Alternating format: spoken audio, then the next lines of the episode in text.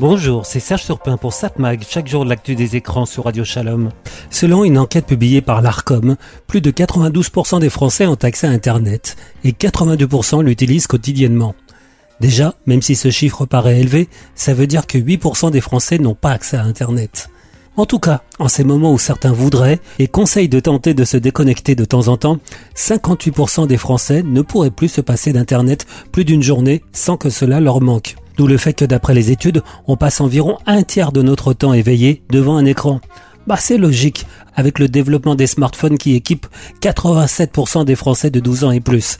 Oui donc 12 ans et plus. Je crois qu'il doit y avoir beaucoup de jeunes qui n'aient pas de smartphone. Ce serait pour eux se couper de toute leur communauté, de leurs amis, de tout.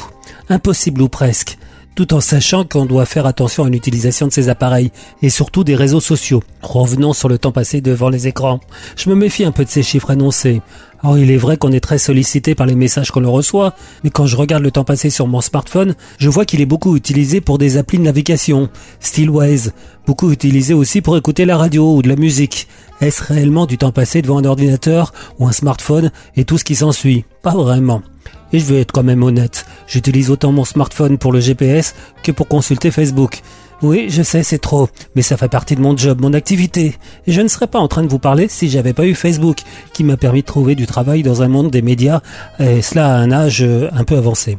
Et puis je vois que je passe aussi pas mal de temps sur l'appli qui me permet de rechercher des informations sur le net. Et bon, comme tous les internautes, autrement dit 89%, j'utilise beaucoup ma messagerie, Gmail Co. C'est pas pour rien que la poste délivre de moins en moins de courriers papier. Évidemment, Internet, c'est aussi naviguer sur le net. On est nombreux à le faire sur un smartphone, 92%. C'est plus que pour téléphoner, où seuls 78% des utilisateurs de smartphones, autrement dit de téléphone, s'en servent pour téléphoner. Oui, bon. Si la pandémie et les confinements ont donné l'occasion de plus utiliser les outils numériques, à noter que 54%, c'est le pourcentage de Français qui éprouvent au moins une forme de difficulté qui les empêche d'effectuer des démarches en ligne. Lorsqu'ils n'arrivent pas à réaliser une démarche en ligne, les Français interrogés préfèrent qu'on leur explique comment réaliser la démarche seule, et cela afin de gagner une certaine autonomie, plutôt qu'on le fasse à leur place. Cas, ça n'empêche pas de faire des achats en ligne. 8 Français sur 10 le font. Tous ces chiffres sont issus d'une enquête du Crédoc réalisée pour l'ARCOM. À noter que pour confirmer cela, Médiamétrie vient de sortir une enquête, l'enquête sur l'audience Internet globale en France en décembre dernier. Qu'est-ce qu'il en ressort? Quels sont les sites internet les plus consultés? Eh bien c'est Google qui est le site le plus consulté. Plus de 52 millions de visites uniques par mois.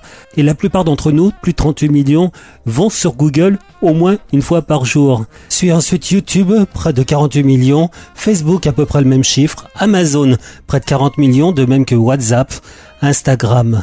Wikipédia, 28 millions de visites par mois, Yahoo, 26 millions, Snapchat 26 millions et Le Bon Coin 25 millions.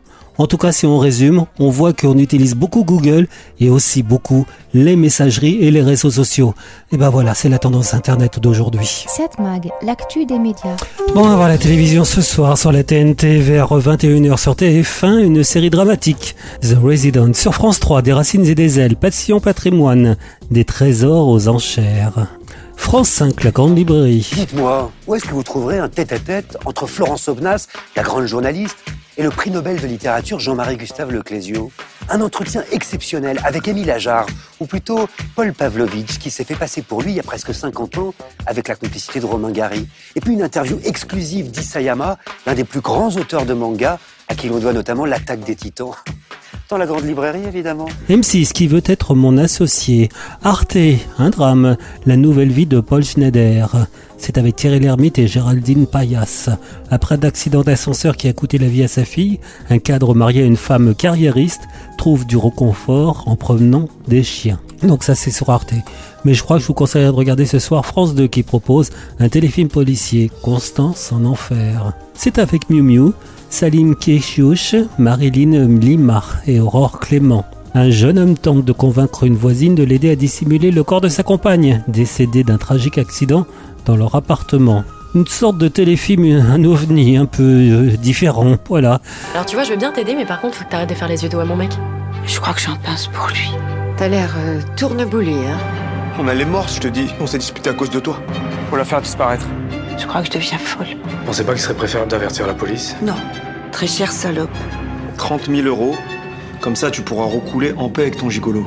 On va être bien tous les deux. Donc à voir ce soir à 21h10 sur France 2 le téléfilm policier Constance en enfer. Cette mag, l'actu des médias.